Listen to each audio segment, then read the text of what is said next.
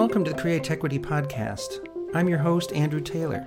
In our last episode, we heard from Louise Garrity, a member of Createquity's editorial team, about their research on the impact of TV watching on public health and well being. In this episode, we'll explore television and the arts from the perspective of an artist working in both. Our guest is Qui Nguyen, a playwright and screenwriter. Qui is co founder of Vampire Cowboys, a theater company known for what they call geek theater. It's an explosive combination of multimedia, pop culture, puppetry, fight choreography, and diverse casting. Qui recently began writing for television as well, in addition to his theater commissions. To start, I asked Qui how he found his way into his particular brand of creative work.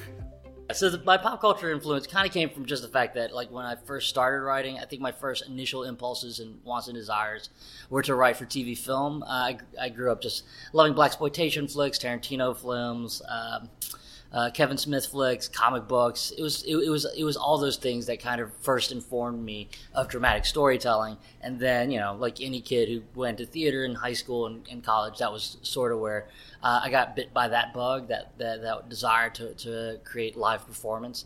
And you know, like uh, when I got to New York and I started creating shows with Robert and started Vampire Cowboys with him and uh, my wife Abby Marcus, like um, like uh, I think there was this want desire to bring theater to uh, that that geek populace that didn't feel like they had, you know, like when I talked to my fellow friends at like comic book stores and stuff, they didn't feel like theater was for them. They felt like theater was something that was stuffy, something that was uh, quote unquote kind of just talking heads on a stage. They didn't feel like it was really anything that would interest them. Uh, so that kind of gave me uh, that mission to create theater that was with them, to show them that live performance wasn't just two people sitting in a living room talking about their family issues.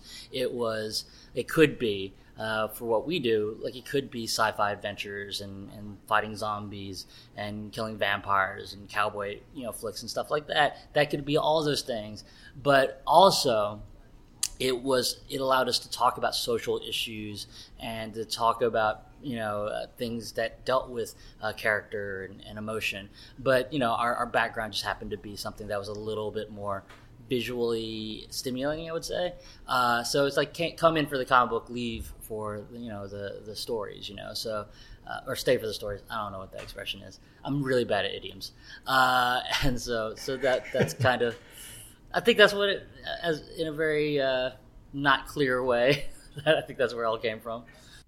So often we think of live theater as different from film and television, with a different pace and energy and even different subject matter.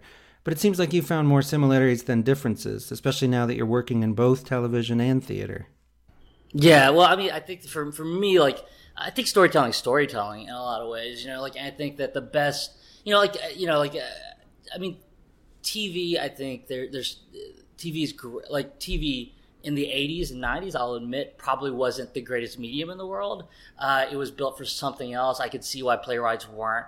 Uh, you know, running to it as a as a medium because you know, like sitcoms were kind of uh, when it came to writers, it, it was built more on that kind of multiple jokes on a page premise. So stand-ups were kind of uh, you know matriculating to that way more than playwrights were. And then uh, hour longs were all procedurals. So they were like Law and Order and CSIs, and, and that gets really boring for a playwright to have to stick to a certain formula over and over and over again. So I could see, and that was kind of like your kind of basic 80s and 90s television. I mean, you did have things like Twin Peaks that broke broke the mold at that time, and Buffy the Vampire Slayer. But even Buffy had like a procedural element to it. But it wasn't until like you know HBO and, and Showtime really exploded. Uh, that that cable television became a big deal, uh, and and stories stopped being those hour long stories stopped being about. Uh, the procedural element. It was about the characters. It was about relationships. It was about uh, complex uh, issues that people were going through. But it, mainly, the big thing was it wasn't just plot, plot, plot. It was sitting down and just learning these characters. Plots became very, very slow. Like you watch today, like an episode of The Americans, and it and, and literally you can. Or I just watched the season premiere of Mr. Robot, the the two hour premiere of uh, season two of Mr. Robot, and if you really sit down and think about what happened in that episode, not very much. You know, and that's something that would never happen in, in the 80s. But now you can have that, but it was still riveting. It was still just like I couldn't stop watching it and clearly it's a very successful television so it's not just me. A lot of people can't stop watching it. But it is about character. It is about internal struggle. It is about things that traditionally was more a storytelling element that would exist on stage, not for TV. And you're seeing more TV like that, uh, and I think that's why so many playwrights are just running to the medium because it's it's embracing what we do. It's allowing us to tell stories uh, in a way that, that we can succeed in, uh, that we'll still find artistically satisfying uh, in you know 2016. Where in the 80s it felt like you know if you wanted to tell serialized stories, you wanted to tell character stories, uh, it was it was soap operas, and a lot of uh, playwrights that taught me when I was growing, you know, like a lot of my influences. I know that you know when they were trying to make uh, you know pay pay the bills during the 80s and 90s, they were either you know they were writing plays, but they were also either teaching at colleges, which is really hard because there's not a lot of teaching jobs out there when it comes to being in New York. And the other place was writing for soaps. And now soaps, because of like Hulu and Amazon, because you can suck in serialized stories so easily, you don't have to. Soaps have really kind of disappeared. So that's not a medium where a lot of playwrights run to anymore.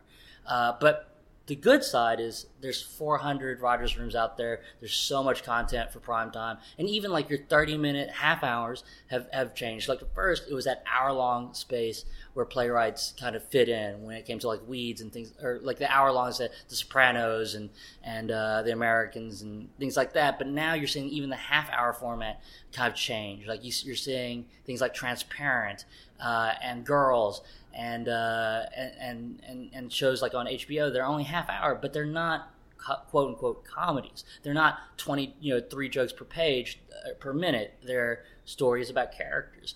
Uh, so playwrights have a place even in the half hour arena as well as the hour hour long arena, and that's just a lot more opportunity. And I think it's just uh, I, honestly, I just think there's just a lot more uh, just just a lot more opportunities for better storytelling to be seen on television. And I think um, that's not to, not to, to crap on what was happening in the 80s and 90s. It was just, uh, you know, that that was that that was for kind of like disposable television. You know, television in the 80s, 90s was, you know, you flip on the television while you're making dinner, you catch, you know, you catch a, a minute of like Seinfeld and you get some laughs, but you could turn it off, and it wasn't like, you know, it wasn't like you had to stick to it now it's television that you're you're created to binge watch for eight hours or ten hours, uh, for thirteen hours, whatever it is, and and that is really I think where playwrights are really starting to excel, and that's why there's you know I know writers' rooms right now, um, you know that are literally every single writer in the room their background is playwriting or their this you know and and so that that was unheard of in the 80s and 90s but now uh, and I don't think it's a fad. I think it's because America uh, or, or the, the general audience wants uh, stories that are or that, that just have a little bit more weight, a little bit more depth. Uh, playwrights, that's just our training. Our training is to to dig deep, not to always run forward.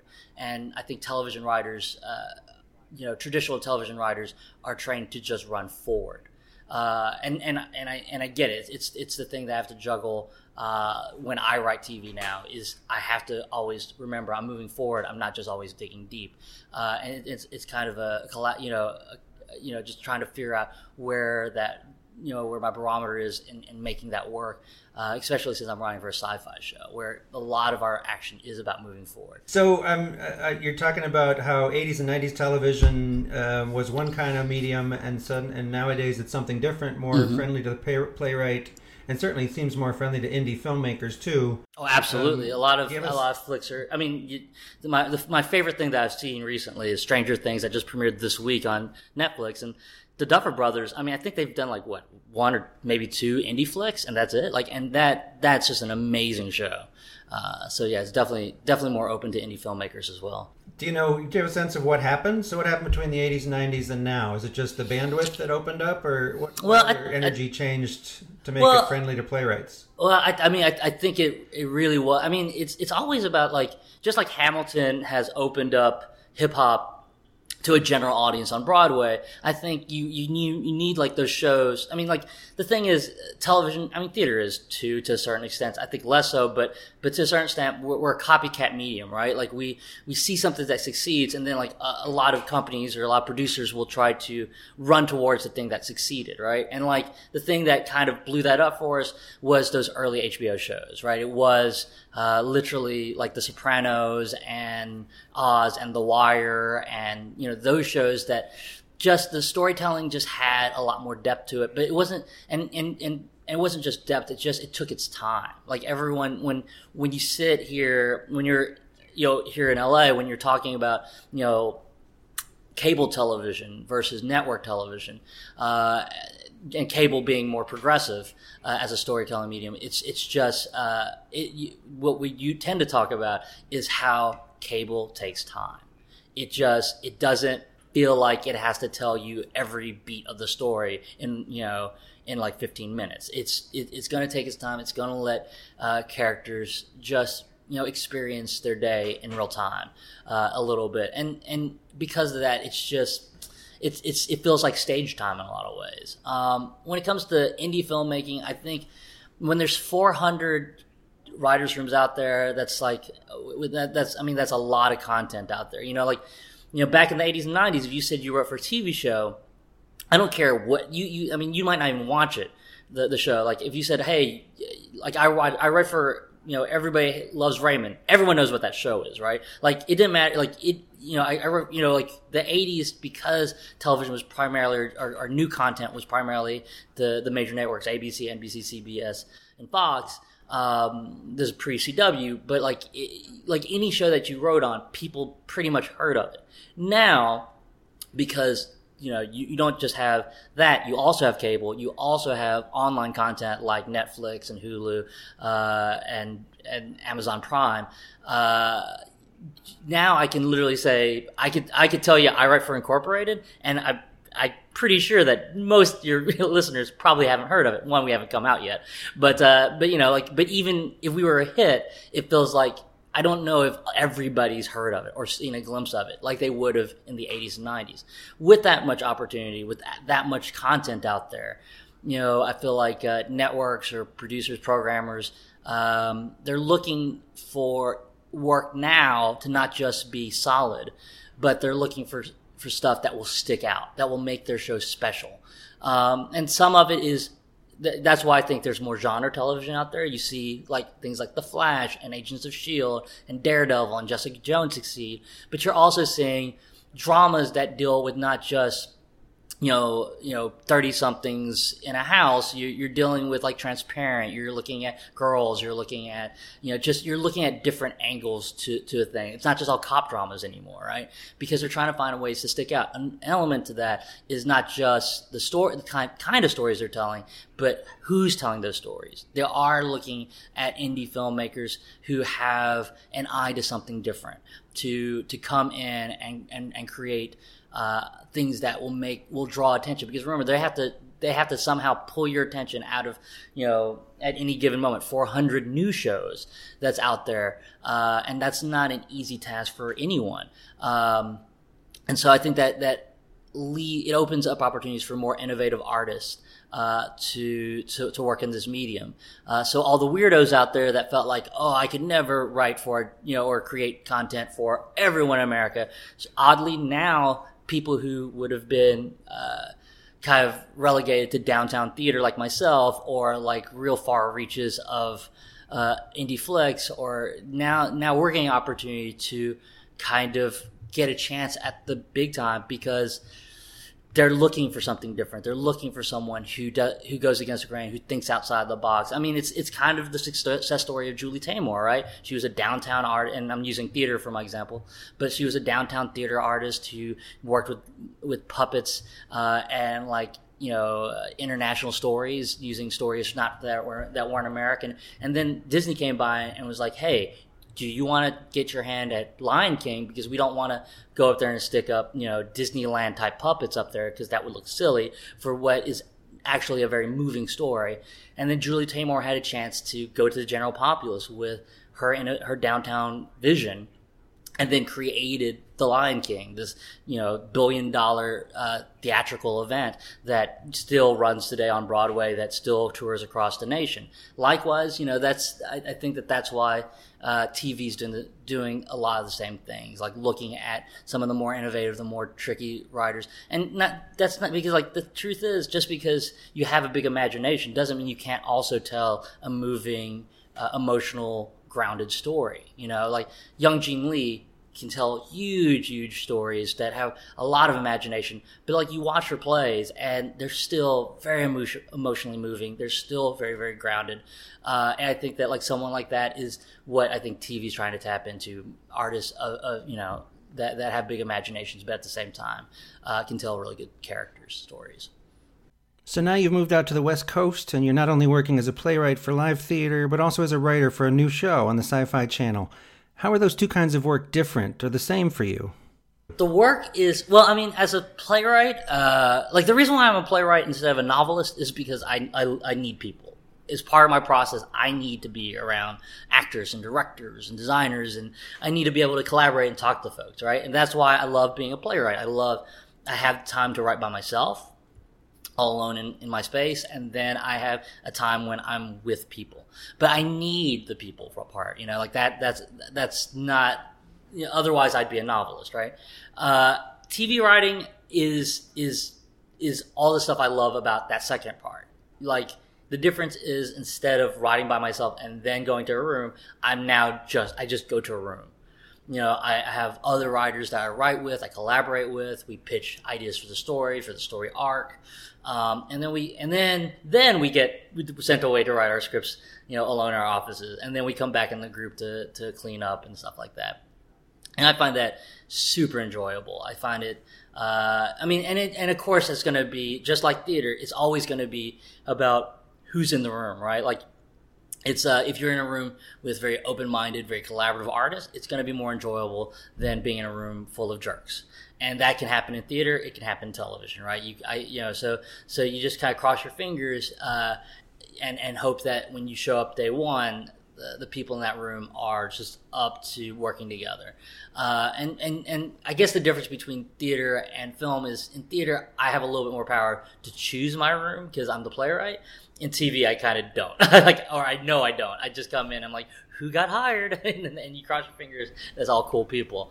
Uh, but either way, I, I, you know, I mean, they are different without a doubt. But because uh, in theater, like, it's my play, so I get, I get, you know, legally, I get all, you know, I get final say on what's going to be said. Uh, in television, that is truly not the case. Like, I literally can write a script, and before it ever gets to the actor, like, someone can rewrite it you know. Uh, but but uh, but at the same time, you're you know, luckily the room that I'm in, it's it's it's not in any way, uh, you know, there's everyone gets along very well. We we collaborate very well. We uh, and and you know so and, and we're all working towards creating hopefully you know a great show.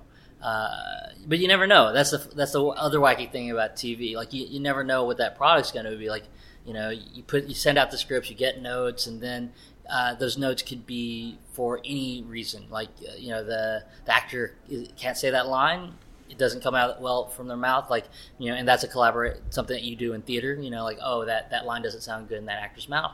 But then you also have things that are just weird things when it comes to budget and like oh, we can't use that name that you like because there happens to be someone else with that exact same name in Toronto where we're shooting the flick, and you're like, oh well, I guess I'll have to change that name. So it's just there, there's other strange little problems that you run into. Uh, but you know, so far the dailies have come in; they look really great, and I, I, just cross my fingers that um, America responds. So now it seems like you're you're pretty well established in the theater universe. You've mm-hmm. now got a major gig in the television universe, is this the way your career is going to flow for a while in both worlds, or do you think um, you'll be pivoting toward one or another?